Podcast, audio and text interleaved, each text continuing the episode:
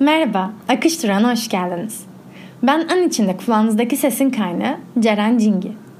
Meraklı, içten içe hayalci ve kendi halinde güzel insanlara hitap ettiğim bu programda farklı konuları ele alarak dinleyenleri öğrenmeye ve birlikte gündüz düşleri kurmaya davet ediyorum. Gün içinde durarak nefeslendiğimiz ve düşleyerek akışa girdiğimiz bu durakta ilk konumuz da haliyle akışın ta kendisi. Akış serisinin önceki bölümlerinde akış nedir, bu konuda kimler ne düşünmüş diye başlayıp akışın 3 ana özelliği, akış kanal modelleri ve akışa girmenin koşullarıyla devam etmiştik. Gündüz dişleri ve deneysel bir müzikli eğlenceyle de kapanış yapmıştık. Bu bölümde ise bundan önceki her bölümün sonunda bahsettiğim ekskasi sözcüğü kökenli esriklik halini konuşacak, sinir bilim, felsefe ve edebiyat alanlarına da ufak dokunuşlar yaparak zaman, mekan ve benlik algısının akışta nasıl değiştiğini keşfedeceğiz. Bir önceki bölümde çay demleyelim diye sizleri davet ederken kendi kendime kahve içtiğimi bilmenin getirdiği ironik durum ve içsel bir karışıklığın ardından bugün çayımla birlikte sizlerleyim. Seveni var, sevmeyeni var ama odada buram buram bergamot kokusu. Ben hazırım. Ya siz? Me too. Yaptığınız işe derin bir şekilde odaklanıp kendinizi kaptırarak zamanın nasıl geçtiğini anlamadığınız oldu mu? Bisiklete binerken yokuş aşağı kendinizi bıraktığınız, düz bir yolda araba sürerken yolculuğun bir parçası haline geldiğiniz, dans ederken bedeninizi özgürce hareket etmesi için serbest bıraktığınız ya da yemek yaparken içgüdüsel bir şekilde malzemeleri bir araya getirerek saatler geçirdiğiniz anlara ne demeli? Aynı oyun oynayan bir çocuğun defalarca seslenmemize rağmen bizi duymaması, yüksek performans sporcularının müsabaka sırasında muazzam bir odakla hareket etmesi veya tiyatro sanatçılarının ezberledikleri bir metni sahnede okumaktan çıkıp akıcı bir şekilde rollerini yaşaması gibi biz de günlük hayatlarımızda o anda farkında olsak da olmasak da akış halini deneyimliyoruz. Sanki içinde bulunduğumuz gerçeklik değişiyor ve bu değişikliği çoğunlukla ancak akış durumundan çıkınca fark etmeye başlıyoruz. Zaman, mekan ve benlik algımız farklılaşsa da bir çeşit kontrol ve yüksek beceri hissine de sahip oluyoruz. Geçen bölümlerde de sık sık andığımız Mihai Csikszentmihalyi'ye göre akış haline antik çağ uygarlıklarının kaynaklarında da değiniliyor. Akışın aslında eski Çin, Yunan, Maya, Hint ve Mısır uygarlıkları tarafından da betimlenen esriklik yani kendinden geçme haliyle ilişkili olduğu düşünülüyor. Esriklik Yunan kökenli ekskesi sözcüğünün ta kendisi. Asıl anlamı her şeyin kenarında durmak olan ekskesi sözcüğü akışı deneyimleyen bireyler tarafından sanki bir eşiği geçerek bildiğimiz gerçeklikten alternatif bir gerçekliğe giriş hissini betimlemek için kullanılıyor. Bunun yanı sıra eski bir inanç sistemi olan şamanizmde de esriklik haline değinilmekte. Şamanlık ya da başka bir adıyla kamanlığa dair kitaplarda şamanizm ritüellerinin sözlü olup şarkılar, danslar, müzik ve hareket içerdiğinden bahsedilmekte. Her şamanın ezgisi ve ritüel sırasında yaptıkları kendine özgü kabul edilirmiş ve genellikle şaman tören sırasınca bildiğimiz gerçeklikten mistik bir gerçekliğe adım atarmış. Günümüzde çeşitli kaynaklar şamanların aslında ilk sanatçılar olarak da görülebileceğinden bahsetmekte. Bu düşünceden yola çıkarak şamanın saatlerce dans ederek, şiirler okuyup mistik şarkılar söyleyerek çıktığı esriklik yolculuğu günümüz sanatçılarının akışa girmek olarak anlattıkları yaratım sürecine benzer olabilir. Bir nevi kendini yaptığı işte kaybederek yaratım süreciyle bir olmak ve bu sırada kendini bulmak. Belki de yeniden keşfetmek. Akış halindeki bir kişinin kendinden büyük bir şeyin parçası olarak anlamlı bir iş yapma halini deneyimlediği de anlatılmış. Egonun, benlik algısının, içsel konuşmaların, aşırı düşünmenin ve endişelerin akışta kaybolduğuna da değinilmiş. Az önce bahsettiğimiz gibi akışı zaman ve mekan algısının değişerek yok olduğu farklı bir gerçekliği adım atmak olarak anlatanlar da bulunmakta. E zaman uçtu gitti ama nereye? İşte bu konuyu aydınlatmak için de sinir bilim yardımımıza koşuyor. Mihai Csikszentmihalyi bir TED konuşmasında insan sinir sisteminin saniyede 110 bitten fazla bilgi işleyemeyeceğini söylüyor. E bit diyoruz ama bit nedir? İkili, örneğin sadece 0 ve 1'den oluşan bir sistemde sisteme verilen elektrik akımının bu iki karardan birine varması bir bit olarak anlatılabilir. Anlatılan bir şeyi dinlemek ve anlamak bir saniyede yaklaşık 60 bit gerektirdiğine göre Akış halinde yoğun bir odaklanma durumunda beynimiz işleme kapasitesinin büyük bir bölümünü de bu duruma yönlendiriyor. Yani aslında kısa süreli hafıza, RAM ya da işte kısa süreli işletimci dolu gibi düşünebiliriz. E doğal olarak bizim de dikkat ve bilgi işleme becerimizin bir sınırı olduğundan beden, kişisel kimlik, zaman ve mekan gibi kavramlar yavaş yavaş bilinçli algımızdan uzaklaşmaya başlıyor. Yani zaman ve mekanın bir yere kaybolduğu yok aslında. Sadece o anda bizim algımız değiştiği için biz onların farkında olmuyoruz. Yeni bir şey öğrenirken beynimizin ön bölgeleri daha yoğun çalışıyor. Fakat öğrendiğimiz bu etkinlikte pratik yapıp ustalaştıkça ön bölgelerdeki aktivasyon zamanla azalıyor. Ve bu ilginç bir gözlem. Çünkü araştırmacılar eskiden beyinde ne kadar çok aktivasyon varsa o kadar verimli sonuçlar elde edileceğini düşünüyordu. Şimdi ise düşünülen ne kadar az enerji tüketerek yüksek verimlilikte sonuçlar elde edebilirsek o kadar etkili oluruz yönünde. Sporcularla yapılan araştırmalar iyi öğrenilmiş fiziksel bir aktivite yaparken beynimizin planlama, analitik düşünme gibi yürütme görevlerini üstlenen prefrontal korteks yani ön korteksteki etkinliğin azaldığını gösteriyor. Ee, beynin çeşitli bölgelerine ulaşan kan akışı miktarı değişiyor ve buna paralel olarak öz farkındalık, içsel konuşmalar azalırken yaratıcılık ve rahatlama durumlarında artış gözlemleniyor. Yine geldik rapçilere. Aynı gözlem Amerika Ulusal Sağlık Örgütü'nün rapçileri fonksiyonel MRI makineleriyle akış halinde incelediği çalışmalarda da yapılıyor. Bu arada çok fazla teknik terim geçiyor gibi olabilir. Prefrontal korteks, fMRI falan diyoruz ama aslında konunun özünde bir sohbet ediyoruz. O yüzden devam edelim. Çok da takılmayalım. Şimdi araştırmaya geri dönelim. Bu araştırmaya en az 5 yılda deneyime sahip olan sanatçılar davet ediliyor. Serbest stilde bir ritim üzerine doğaçlama rap yaptıkları sırada çekilen beyin görüntülerinde bilinçli olarak davranışı kontrol eden bölgelerdeki etkinliğin azaldığı gösteriliyor özbenlik, öz motivasyon, olumlu duygusal algılama ve geri bildirim ile ilişkili beyin bölgelerinde de aktivasyonun arttığı gözlemleniyor. E bu ne demek? Aslına bakarsanız o anda rapçi zaten bir müzik eşliğinde ve yeni bir söz oluşturuyor. Yani hiç olmayan bir şey yaratıyor. Ve bu nedenle eğer sürekli bilinçli bir kontrol altında olursa o üretimi kısıtlanacaktır ve o kıcılıkta o sözler çıkmayacaktır. Aksine bu süzgeç kesiliyor. Rapçi zaten çok yüksek bir beceriye sahip olduğu için sözlerini söylemeye başlıyor ve kendinden aldığı geri bildirimlerle de daha çok motive olup daha da moda giriyor diye düşünebiliriz. Yani bir çeşit aşık atışması gibi aslında. Karşılıklı söyleşi diyelim. Tatlı da olabilir, biraz acılı da. Bir biyomedikal mühendis ve beyin araştırmacısı olan Brett Winger, sporda akış durumunu tekrar ile içine girme ihtimali artırılabilen bir durum olarak anlatıyor. Kendisi akışı sporcunun yaptığı işe rahat bir şekilde tam odaklanarak yüksek performans göstermesi olarak tanımlamış. Hani derler ya sporda başarılı olmak için ne gerekli?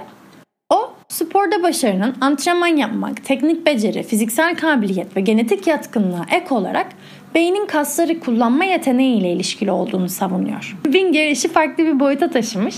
Spor yaparken öğrenmenin artması amacıyla beynin istemli hareketlerini kontrol eden motor korteks bölgesine düşük dozda elektrik akımı ileten bir kulaklık geliştirmiş ve Amerikan futbol oyuncularıyla çalışmaya başlamış. Bu sayede nöronların yani beyin hücrelerinin ateşlenmesini arttırmak ve beynin esnekliğini, bilimsel adıyla nöroplastisitesini tetiklemek hedefleniyor. İşe yarar mı yaramaz mı? İşte onu sonuçlar gösterecek. Onların anlattığına göre şimdiden sonuç almaya başlamışlar. Çalıştıkları sporcular gerçekten daha atik olmaya ve daha kısa sürede daha yüksek performans göstermeye başlamışlar. Fakat buradaki önemli nokta Wingear ürettiği kulaklığı kendi test ediyor. Yani araştırmaları da kendi bünyesinde yaptığı için yapılan araştırmaların sonuçlarının ne kadar gerçekliği yansıttığına iyi bakmak lazım. E bu arada tabii Winger bu alanda tek araştırmacı ve girişimci değil. Günümüzde pek çok kişi ve şirket sinir biliminin sporcu performansını nasıl destekleyebileceğini araştırmakta. Bunun tabii bir spor severlik yanı var. Bir de gerçekten ekonomik getirisi var. Bir şey bulurlarsa çok ciddi para kazanacaklar. Bu aslında geçtiğimiz aylarda Arsenal futbol takımının teknik direktörü Arsene Wenger'in sinir bilim sporda oyun dengelerini değiştirecek yorumunun araştırmalara yansımış hali. Tabi bu bölümü hazırlarken ben de kendisini biraz okudum ettim. Öğrendim ki Wenger'in sinir bilimi ilgisi ve güveni kızının da bir sinir biyoloğu olmasından destekleniyor olabilir. O yüzden biz aile arasında karışmıyoruz. Onlar burayı kendileri çözsünler. Biz sonuçlara bakarız birlikte. Akışta geçmiş, şimdi, gelecek gibi zaman kavramlarından sıyrılıp içinde var olduğumuz anda derinleşiyoruz. beynimizdeki elektrik aktivitesinin değişmesine benzer olarak kimyasal aktivite de değişiyor. Dopamin, serotonin, endorfin ve norepinefrin bilinen adıyla noradrenalin gibi nörotransmitterlerin ve çeşitli hormonların salgılanması ile akış halinde kişinin hem öğrenmesi hem motivasyonu hem de yaratıcılığı birbiriyle ilişkili olarak artmaya başlıyor. Eğer bu isimler tanıdık gelmediyse kafamızı hiç karıştırmadan bu kimyasalların bir çeşit öğrenme, motivasyon, yaratıcılık üçgeni üzerinde etkisi olduğunu anlamamız yeterli. Aynı doğaçlama rap sırasında olduğu gibi dans ederken de beyindeki etkinlik değişiyor. Harvard Tıp Fakültesi bünyesinde yayınlanan bir araştırmaya göre dans etmek stres seviyemizin azalmasında ve keyifli hissetmemizi sağlayan serotonin hormonunun salgılanmasında rol oynuyor. Bunu anlamak için yapmamız gereken tek şey aslında gözlerimizi kapayıp dans ettiğimiz ve bundan gerçekten keyif aldığımız son ana gitmek. Nasıl hareket ediyoruz? Akıcılığımız, rahatlığımız nasıl? Etrafımızda kimler var? Kendimizle miyiz? Vücudumuz, bedenimiz nasıl hareket ediyor? Zaten bunu hayallediğimizde fark edeceğiz ki biz o anda bilimsel olarak vücudumuzdaki değişiklikleri gözlemlemiyor olsak bile aslında bunları hissediyoruz. Dansın bunun dışında da ilginç bir yanı var. Dopamin kimyasalını üreten hücrelerin zarar görmesinden kaynaklı hareket güçlüğü yaşayan Parkinson hastalarının dans ederken adeta akıcı bir şekilde süzüldüğü gözlemlenebiliyor. Bu olağanüstü bir şey çünkü hareket güçlüğü olan bir insan için akıcı bir şekilde hareket ettiğini deneyimleyebilmek, tekrar bunu yaşayabilmek çok umut verici ve hayat kalitesi için de çok değerli bir deneyim. Zaten bu gözlem kişinin dans yoluyla akış halini deneyimlemesiyle bağdaştırılabileceği gibi dans etmenin beyinde yeni bağlantıların kurulmasını desteklemesi ve müzik gibi ritmik bir duyusal uyaran eşliğinde motor hareketin daha koordine bir şekilde oluşturulabilmesiyle de ilişkili. Müzik gibi ritmik bir duyusal uyaran olması aslında televizyonlarda çok rastladığımız kekeme bir sanatçının şarkı söylerken kekemeliğinin kaybolması örneğinde de karşılaştığımız bir durum. Çok güzel.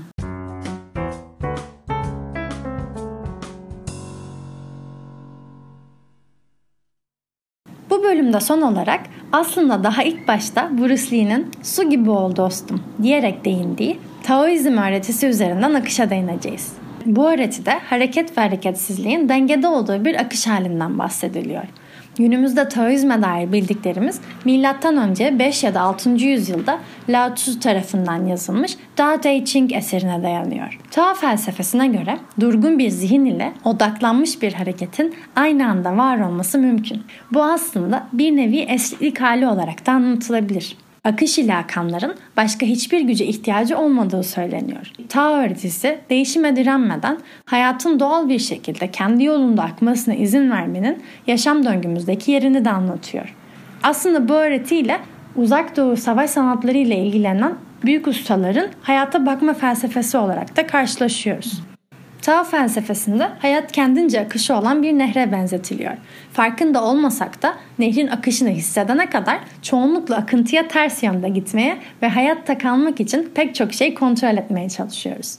Ne zaman akıntıyı kontrol etme çabasını bırakıyor ve nehrin akışıyla uyumlu olarak ilerliyorsak işte o zaman su gibi yumuşak ve alçak gönüllü bir şekilde akmaya başlıyoruz. Nazik bir kalp ve sakin bir zihin ile değişimle uyum içinde yaşıyoruz. Bu durum Heraklitos'un yapmış olduğu gibi bir başka nehir analojisiyle de edebiyatta karşımıza çıkmakta.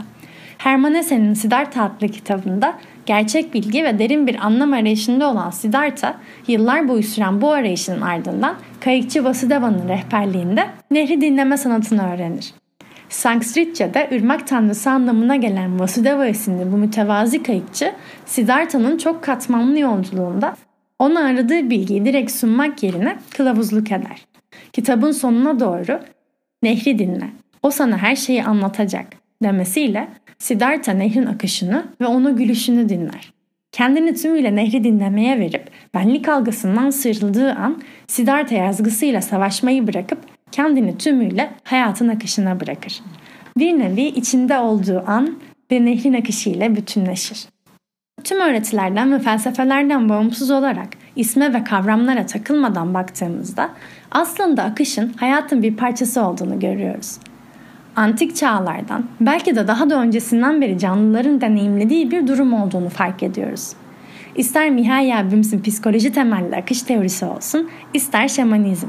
Akışa yaklaşımların tümünde bildiğimiz benlik, zaman ve mekan algısından sıyrılıp bir eşiği geçerek farklı bir zihin durumunu deneyimlemek. Yapılan iş ve içinde bulunan an ile bütünleşmekten bahsediliyor. Ne güzel demiş Virginia Woolf. Köklerim var fakat akıyorum. Bu sözün akış teorisi perspektifinden bakarsak kökler yaşanmışlık ve deneyimlerle kazandığımız yüksek becerilerimiz ve yetkinliklerimiz olabilir. İçinde bulunduğumuz meydan okumu durumunda işte bu köklere tutunarak yüksek bir beceriyle mücadele verebiliriz. Ya da Siddhartha'da olduğu gibi anlam ve bilgi arayışıyla geçen bir yaşam yolculuğunda edindiğimiz deneyimler, ailemiz, dostlarımız, öğrenmişliğimiz ve yaşanmışlığımız ile köklenebiliriz. Bu çok katmanlı kökler eşliğinde nehrin ritmine uyum sağlayarak içinde bulunduğumuz an ile bütünleşip su gibi akabiliriz. Köklerimizden destek alarak sürekli tetikte ve kontrol halinde olmayı bırakıp nazik bir gülümsemeyle içinde bulunduğumuz anı karşılayabiliriz. Doğaçlama performans sergileyen bir sanatçı, hareketiyle bütünleşmiş bir sporcu, işini avuç içi kadar iyi bilen bir usta ya da en yalın haliyle kendimiz nasılsak öyle olarak akışa girebiliriz. Öyle ya da böyle akış serisinin bir bölümünü daha birlikte kapatıyoruz. Akış durağının bir sonraki bölümünde yeni bir yolculuğa yelken açacağız. Bolca soru ve merak ile beslenen bir keşif bölümünün daha sonuna gelirken bizleri Ali Mümtaz Arolat'tan bir dörtlüğün akışına bırakıyorum. Gözlerini kapa. Denizi dinle. Eğer inliyorsa beraber inle ve yalvarıyorsa birlikte yalvar. Eğer gülüyorsa durma, gül sende. Sanma dalgalarda hisli bir ruh var. İnleyen de senin gönlün, gülen de. Hoş geldiniz. Akıştasınız ve akışta kalmayı seçebilirsiniz.